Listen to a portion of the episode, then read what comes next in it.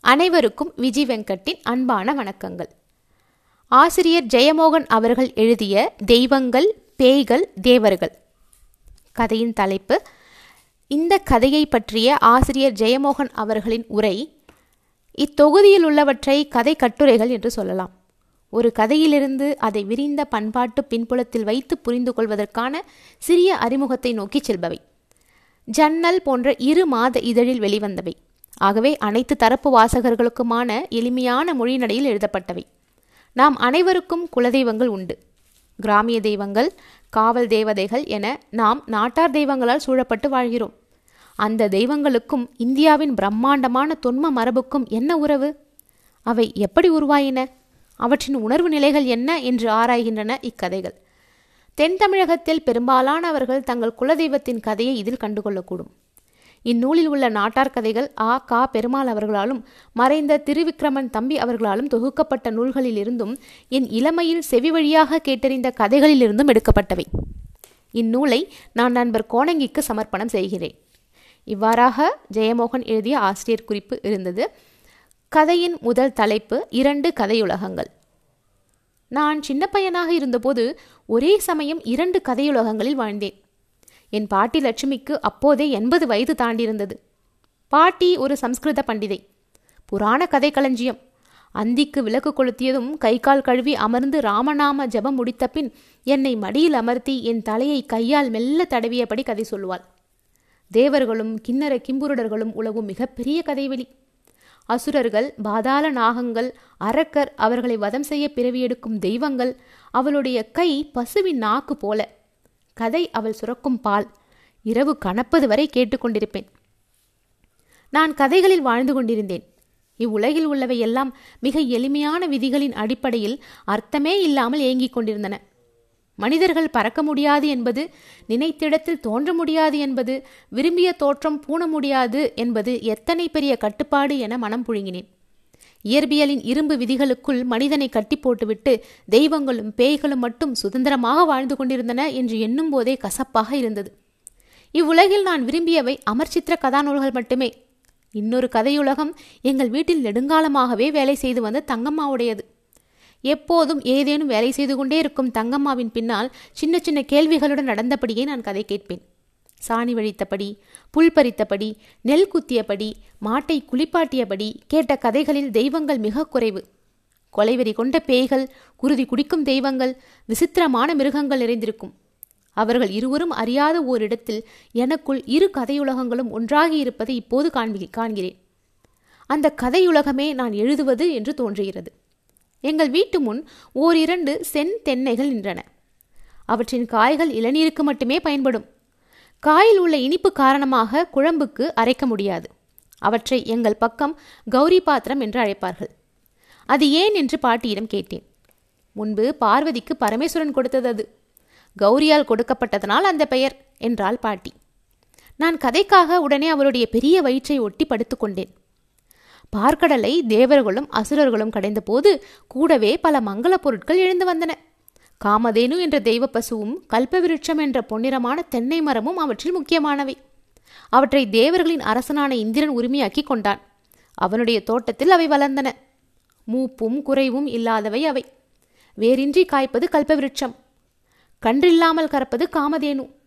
ஒரு நாள் பார்வதியும் பரமேஸ்வரனும் ஒரு வைதிகனாகவும் அவன் மனைவியாகவும் மாறி ஒரு காட்டுக்குள் காதலில் ஈடுபட்டிருந்த போது தேவி இனிய பானம் எதையாவது குடிக்க விரும்பினார். சிவன் அந்த காட்டிலிருந்த அத்தனை தென்னைகளையும் தேர்ந்து நோக்கி மிகச்சிறந்த இளநீரை வெட்டி கொண்டு வந்து அவளுக்கு கொடுத்தார். அதை அருந்திய கௌரி சுவையாக இல்லை என்று சொல்லிவிட்டாள். அதற்கு என்ன காரணம்? என்று சிவன் நோக்கினார். ஒவ்வொரு தென்னையின் அடியிலும் ஒரு மனிதனாவது புதைக்கப்பட்டிருந்தான். அல்லது அவன் சாம்பல் அங்கே கலந்திருந்தது.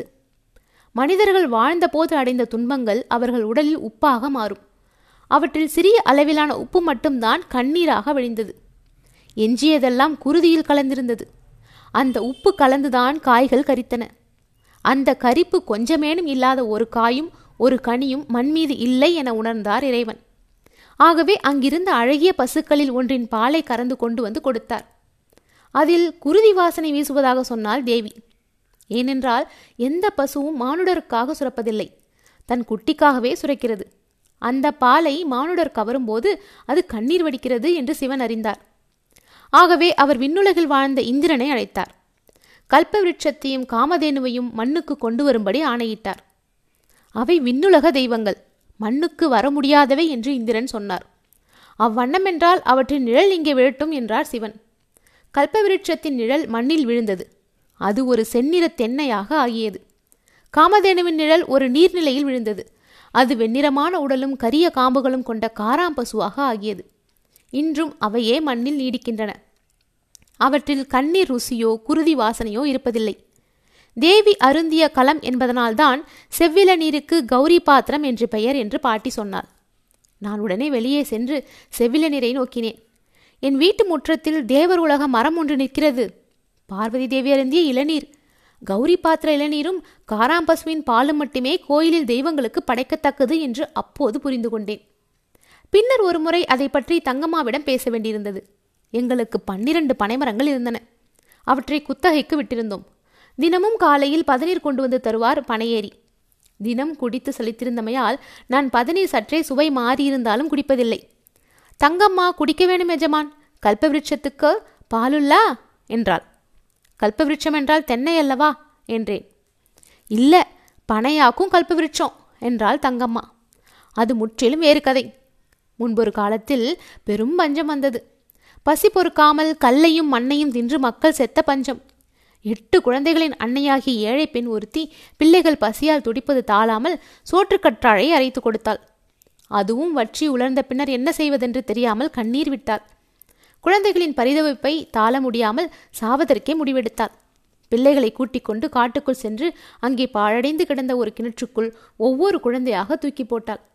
எனக்கு யாரும் இல்லை. இருட்டே நீயே அடைக்கலம் என்று கூவி அழுதாள். அவளுடைய கண்ணீரால் மார்புகள் நனைந்தன. தாகம் தாளாத குழந்தை ஒன்று அந்த கண்ணீரையே குடித்தது. உண்மையில் அந்த கிணறு பாதாள நாகங்கள் பூமிக்கு மேலே வருவதற்கான வாசல். அந்த பிரம்மாண்டமான பாம்பு வலைக்குள் ஒவ்வொரு குழந்தையாக சென்று பாதாளத்திற்குள் விழுந்தன. பாதாள நாகங்களின் அரசனான வாசுகியின் அரசவையில் அவை சென்று விழுந்தபோது அவன் அதிர்ச்சியுடன் பார்த்தான். கடைசியாக அன்னையும் வந்து விழுந்தாள். பாதாளத்தின் அரசன் ஆயிரம் சுருள் சுருளாக இருளுக்குள் பெரிய மலை போல கிடந்தான். அவன் கண்கள் இரு நட்சத்திரங்கள் போல ஒளிவிட்டன. அவனை சுற்றி கோடிக்கணக்கான இருண்ட நாகங்கள் சுருண்டு நெளிந்தன. அவற்றின் கண்கள் மட்டும் நட்சத்திரங்களாக தெரிந்து கொண்டிருந்தன. புயல் போல சீறி மின்னல் போல ஒளிவிட்ட நாக்கை பறக்கவிட்டு இடி போன்ற குரலில் அவளிடம் அவள் ஏன் அங்கே வந்தாள்? என்று கேட்டான். அவள் பசியில் பட்ட பாட்டை சொல்லி சாவதற்காக வந்ததாக சொன்னாள். அவள் அழுகையைக் கண்டு நாகராஜன் மனமிறங்கினான். நீ என்னை அடைக்கலமாக எண்ணி வந்தவள். ஆகவே உனக்கு வேண்டியதை செய்கிறேன். ஆயிரம் களம் நிறைய பொன்னை தருகிறேன். நீயும் உன் பிள்ளைகளும் போய் மகிழ்ச்சியாக வாழுங்கள் என்றான் வாசுகி. என் அண்டை வீட்டு குழந்தைகள் பட்டினியால் சாகும்போது நான் மட்டும் எப்படி சாப்பிடுவேன்? உன் செல்வம் எனக்கு வேண்டியதில்லை என்றாள் அன்னை. சரி உன் ஊரே சாப்பிடும்படி பொன்னளிக்கிறேன் என்று வாசுகி சொன்னான். நாகராஜனே மண்ணில் ஒரே ஒரு குழந்தை பசியால் சாக கண்டால் கூட முளை சுரக்கும் அன்னையாகி என்னால் மகிழ்ச்சியாக ஒரு வாய் சோறு உண்ண முடியாது. எனக்கு உலகமே தேவையில்லை. இனி நான் இங்கே இந்த இருளிலேயே இருக்கிறேன் என்று அன்னை சொன்னாள். சரி உங்கள் அனைவருக்கும் இனி பஞ்சமே வராது அருள் புரிகிறேன் என்று வாசுகி சொன்னான். அவனுடைய ஆணைப்படி கராலன் கரியன் என்ற கண்ணங்கரிய பாதாள நாகங்கள் இரண்டு மண்ணுக்கு வந்தன. கராலன் ஒரு பனைமரமாக ஆனான். கரியன் எருமையாக ஆனான். எருமை குப்பையை உண்டு அமுதாகிய பாலை அளித்தது. பனை புளியமரம் கருகும் கோடையிலும் வற்றாது சுரந்து கொண்டிருந்தது. அதன் காயும் கனியும் வேறும் உணவாயின. அதன் ஓலையும் தடியும் பணமாகின. எருமையும் பனையும் இருக்கும் வரை மண்ணில் பஞ்சமே வராது என்று அனைவரும் அறிந்தனர். ஏழைகளுக்கான தெய்வம் மண்ணுக்கு அடியில் வாழ்கிறது என்று அன்று அறிந்து கொண்டேன். வெண்ணிறமான தெய்வங்களுக்கு சமானமாகவே கருப்பு நிற தெய்வங்களும் உண்டு என்றும் அந்த வயதில் அவ்வறிதல் அளித்த கொந்தளிப்புகளின் வழியாக நெடுந்தூரம் சென்றேன். புனை கதைகள் எழுதத் தொடங்கினேன். இலக்கியவாதி ஆனேன் என்று இன்று தெரிகிறது. எந்த கதைக்கும் ஒரு கருப்படிவம் வடிவமும் உண்டு என்று. அதிகமும் கேட்கப்படாதது அது. ஆனால் ஓயாமல் சொல்லப்படுவது. அதையும் சொல்லாமல் எந்த கதையும் முழுமையாவதில்லை.